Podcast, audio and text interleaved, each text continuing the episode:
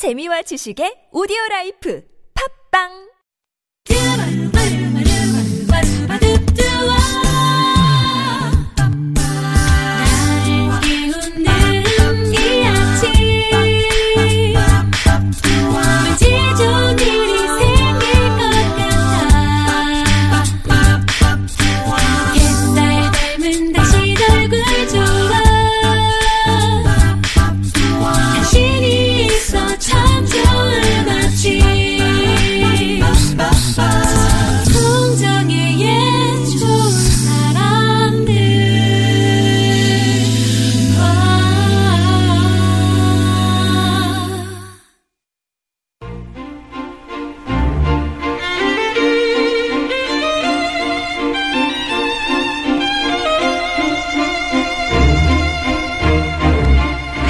우텐이 이런 말을 했습니다. 당신이 웃고 있는 한 위궤양은 악화되지 않는다고요.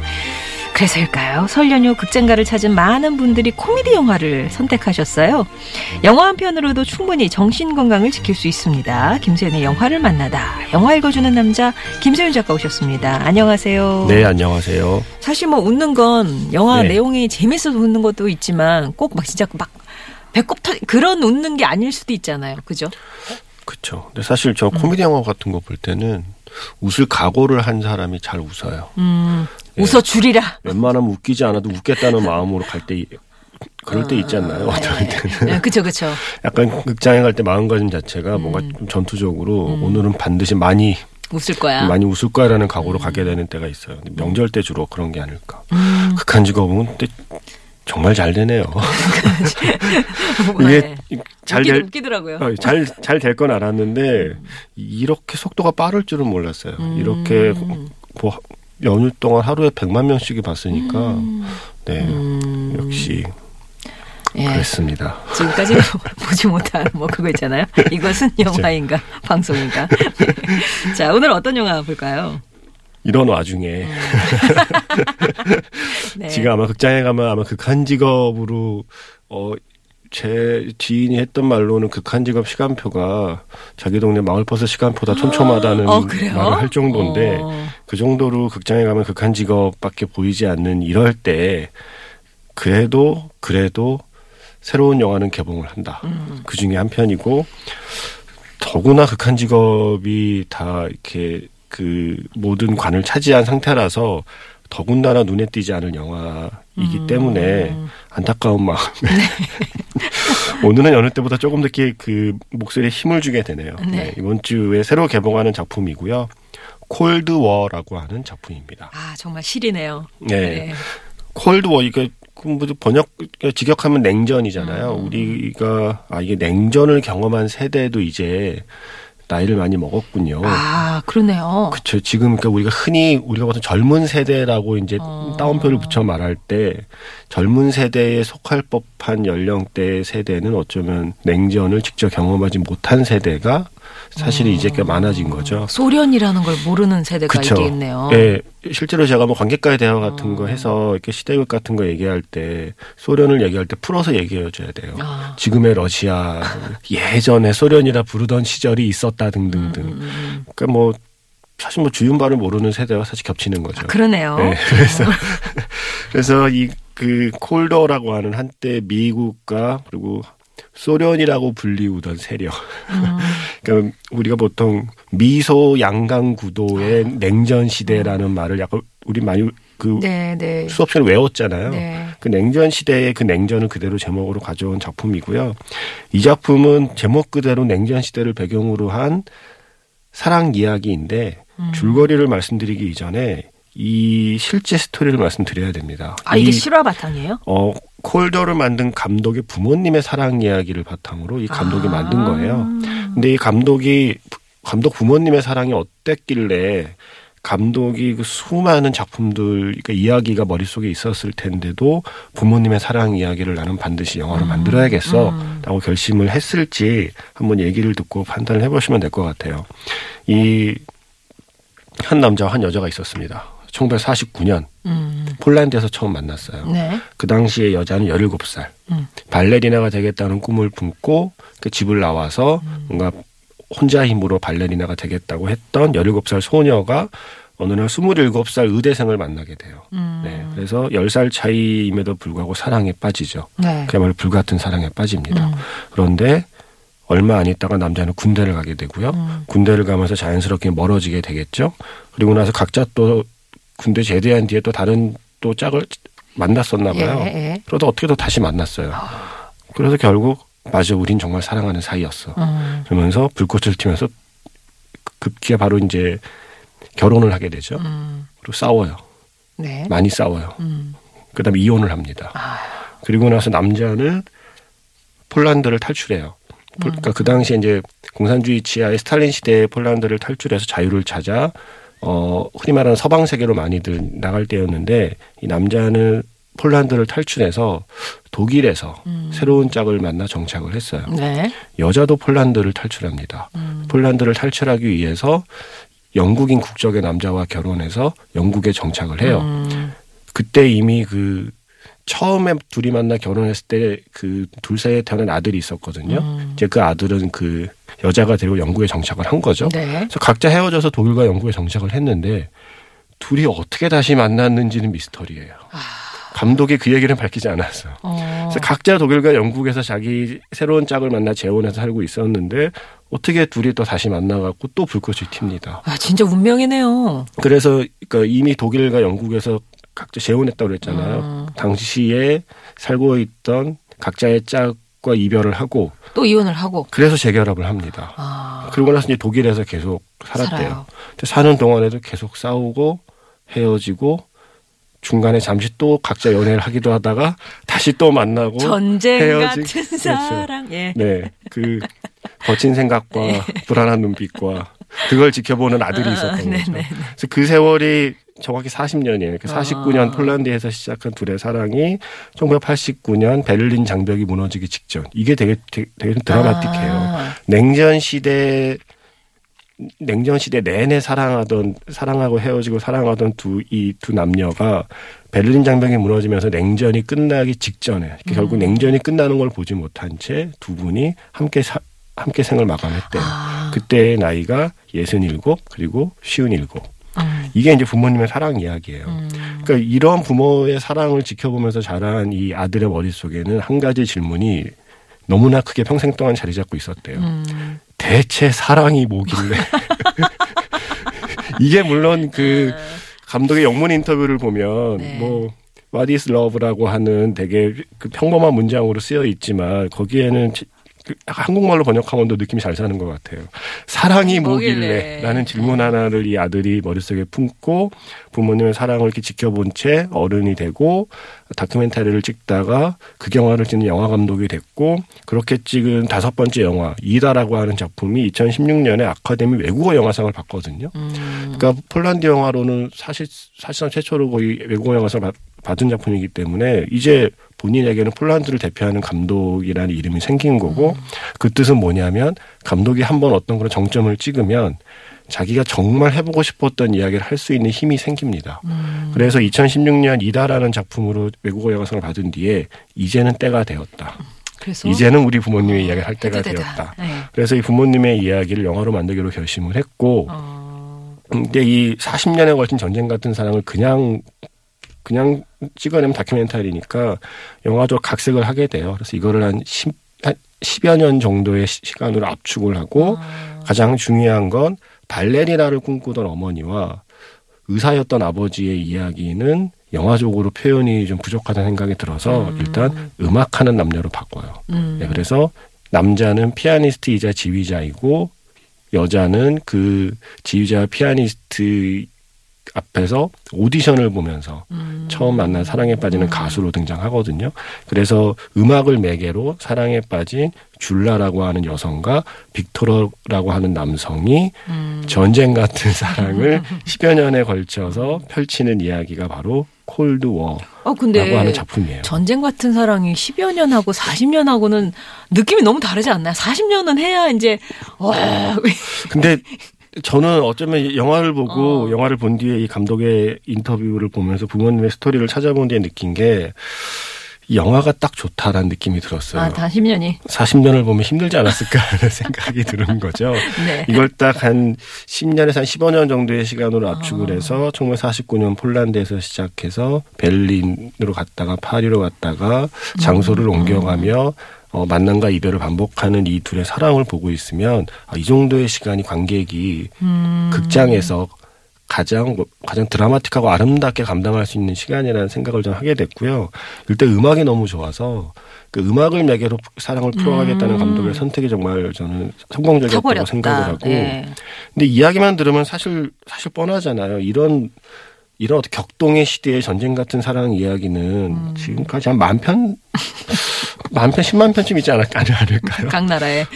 어쩌면 저는 한 뭐 전세기를 합치면 거의 한, 한뭐 1억 편도 가능하다고 생각이 네. 듭니다. 그 정도로 숱하게 만든 이야기인데도 이 그 줄거리를 알고 그런 뻔한 이야기라는 걸 알고 보지만 음. 영화 자체가 주는 흔하지 않은 네. 흔하지 않은 표현법들이 저는 되게 멋있는 거예요. 아. 일단 이 영화는 흑백이고요. 아, 흑백이면 진입장벽이 있을 텐데 음. 이 영화의 흑백은 너무나 아름다운 흑백입니다. 우리가 왜 그 사진 사진도 볼 때 정말 근사하게 찍은 흑백 사진은 그 어떤 컬러 사진보다도 느낌이 좋잖아요. 음. 그러니까 그런 흑백 사진처럼 정말 아름답게 찍은 흑백 화면이고 화면 비율도 4대 3이에요.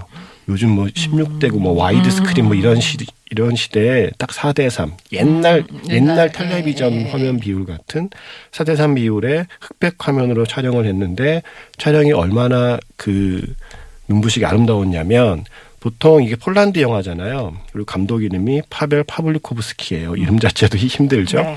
파벨 파블리코브스키 감독의 폴란드 영화이고 어 영어를 사용하지 않은 영화이기 때문에 아카데미 외국어 영화상 후보에 오른 작품인데 음. 그러면 보통 외국어 영화상 후보 정도에만 올라요. 근데 이 영화는 아카데미 촬영상 후보에도 올랐어요. 아, 촬영상. 아카데미 감독상 어. 후보에도 올랐고 음, 음. 이 영화는 작년 칸느 영화제에서 감독상을 받았습니다. 예. 그래서 이거는 우리가 영화를 보고는 딱 그 생각이 드는 거죠. 영화란 무엇인가? 어. 결국 눈으로 사랑하고 귀로 매혹당하는 매체가 영화다. 어. 그러니까 우리가 보통 줄거리만 보면 정말 정말 식상하고 뻔해 보이는 이야기도 어떤 화면과 어떤 음악과 어떤 사운드로 음. 어떻게 편집하고 어떤 배우가 어떤 연기를 하느냐에 따라서 음. 전혀 흔하거나 뻔하지 않은 이야기가 될 수도 있겠다 음, 하는 음, 생각을 하게 만드는 작품이었고요. 음. 이런 표현이 적절한지 모르겠습니다. 적절할 거예요. 예. 세련 무척 세련되고 고급진 love story를 한편 아. 보았다. 네.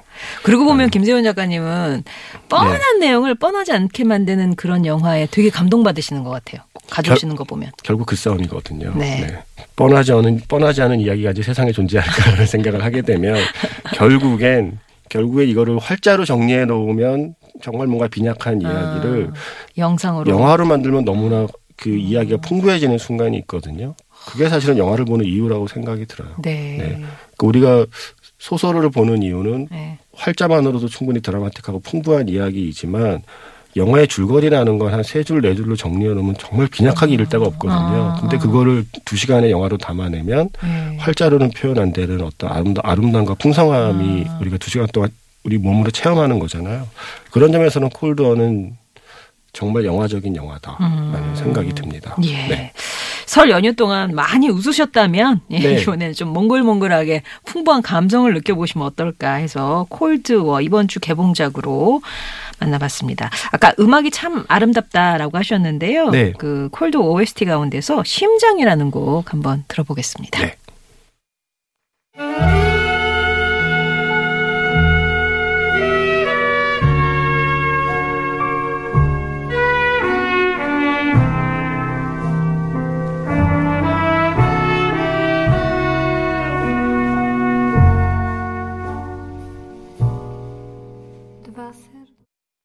목요일은 영화 이야기로 함께합니다. 김세윤의 영화를 만나다. 2주의 개봉작으로는 흑백 화면, 또 4대3 화면 비율, 사랑과 음악만이 전부였던 줄라와 빅토르의 사랑 이야기를 담은 영화 콜드워 만나고 왔습니다. 함께 볼 지난 영화, 어제 영화는 어떤 건가요? 콜드워에 이어서 어떤 영화로 이어갈까 생각을 아, 하다가 예. 머릿속에 문득 떠오른 일종의 주제라고 한다면 어둠의 빛깔이라는 문장을 만들어 봤어요. 어, 어둠의 빛깔. 왜냐하면 우리가 일반적으로는 그냥 딱 떠올리면 어둠에는 빛깔이 없다는 생각을 하게 되잖아요. 네. 그냥 빛이라면 다채로운 빛깔이 있지만 음. 빛깔이란 말 자체에 이미 빛이 들어가 있잖아요.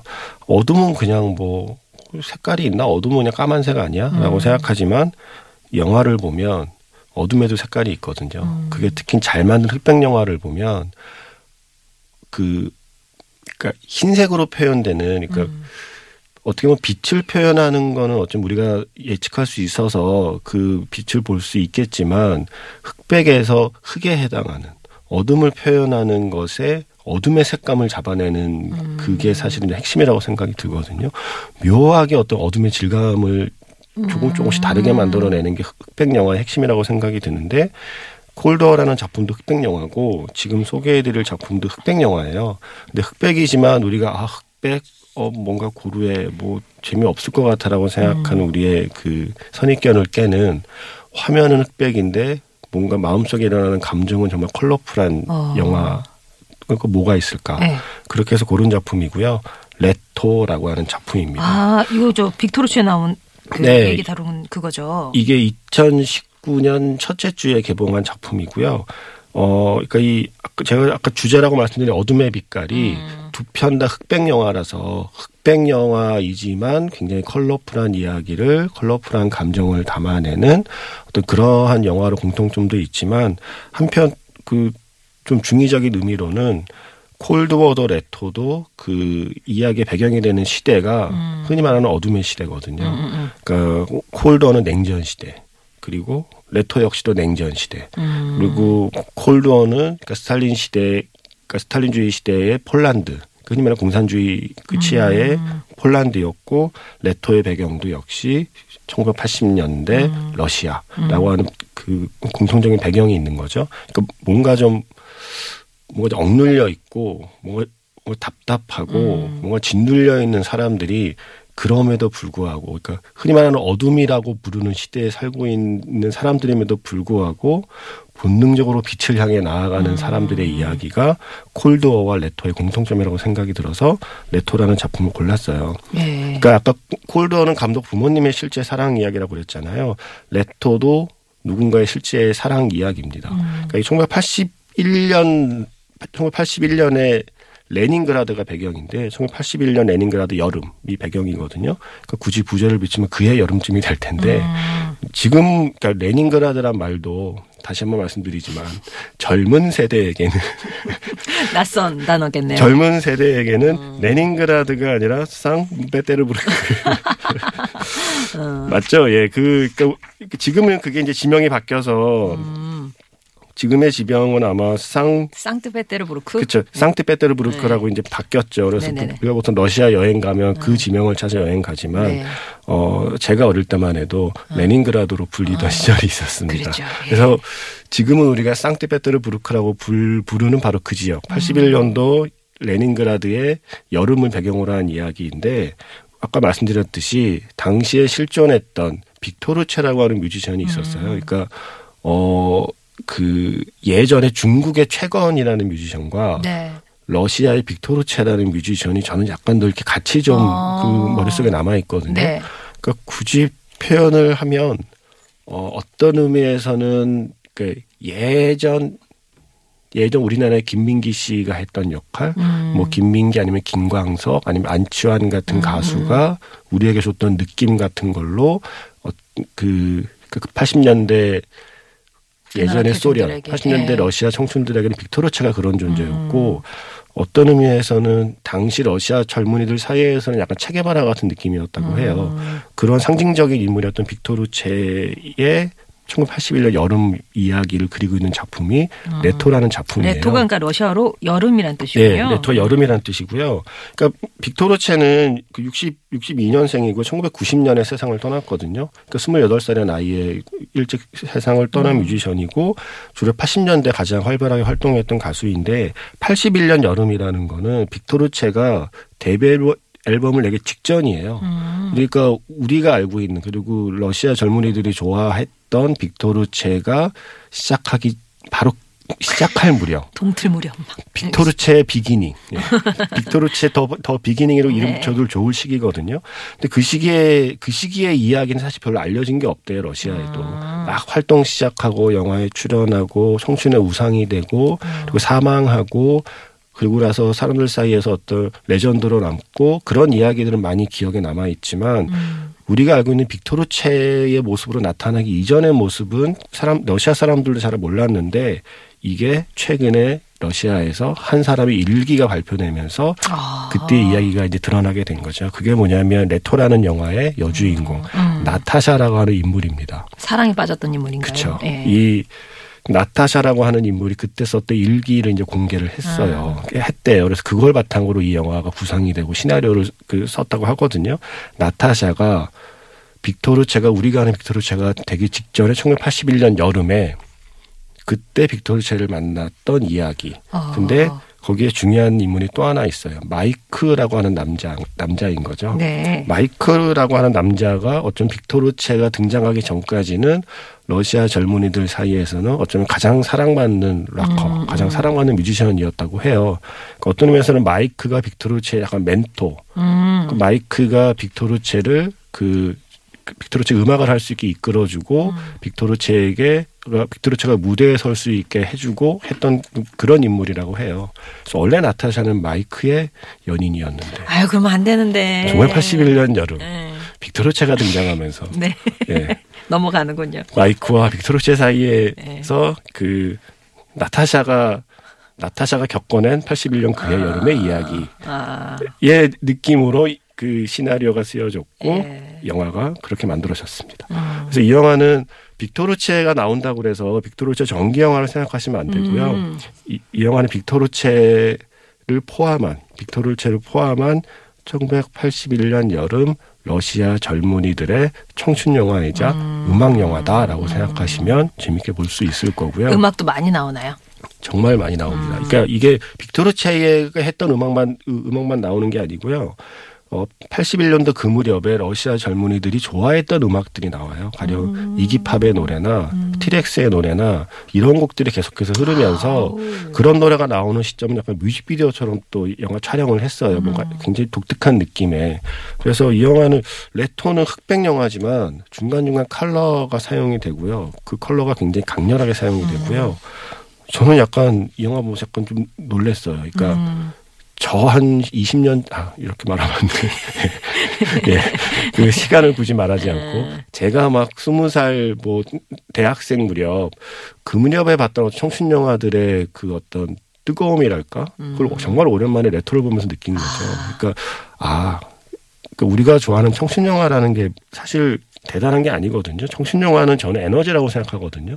청춘 영화는 뭐 스토리나 만듦새나 연출력, 연기력 이런 걸로 평가받기보다는 청춘 영화라는 거는 영화 한 편이 다 품고 있는 거대한 에너지가 관객에게 전달되면 성공한 청춘 영화라고 생각이 드는데 네.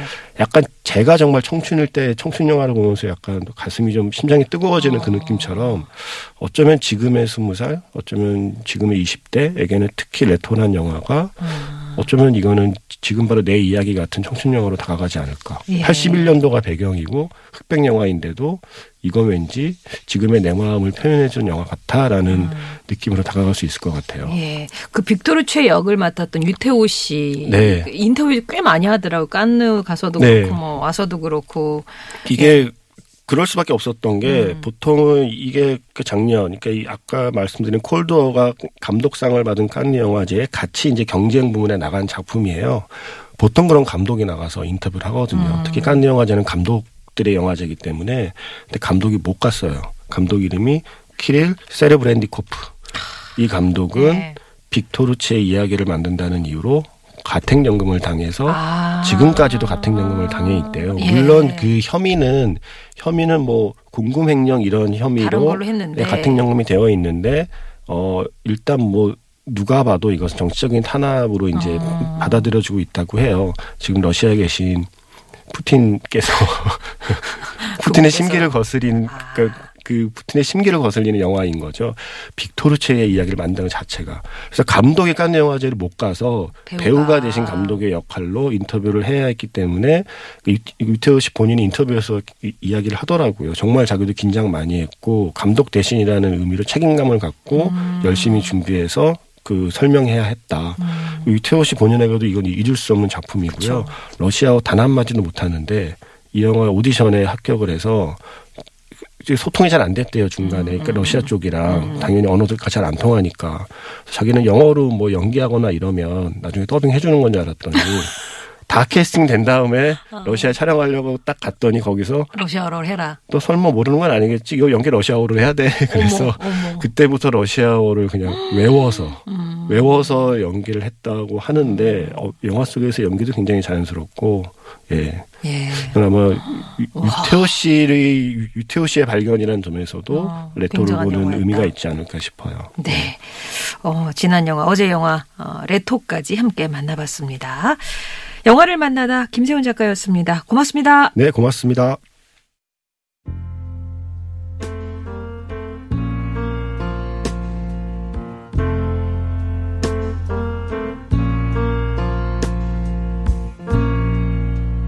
Just a perfect day. Drink sangria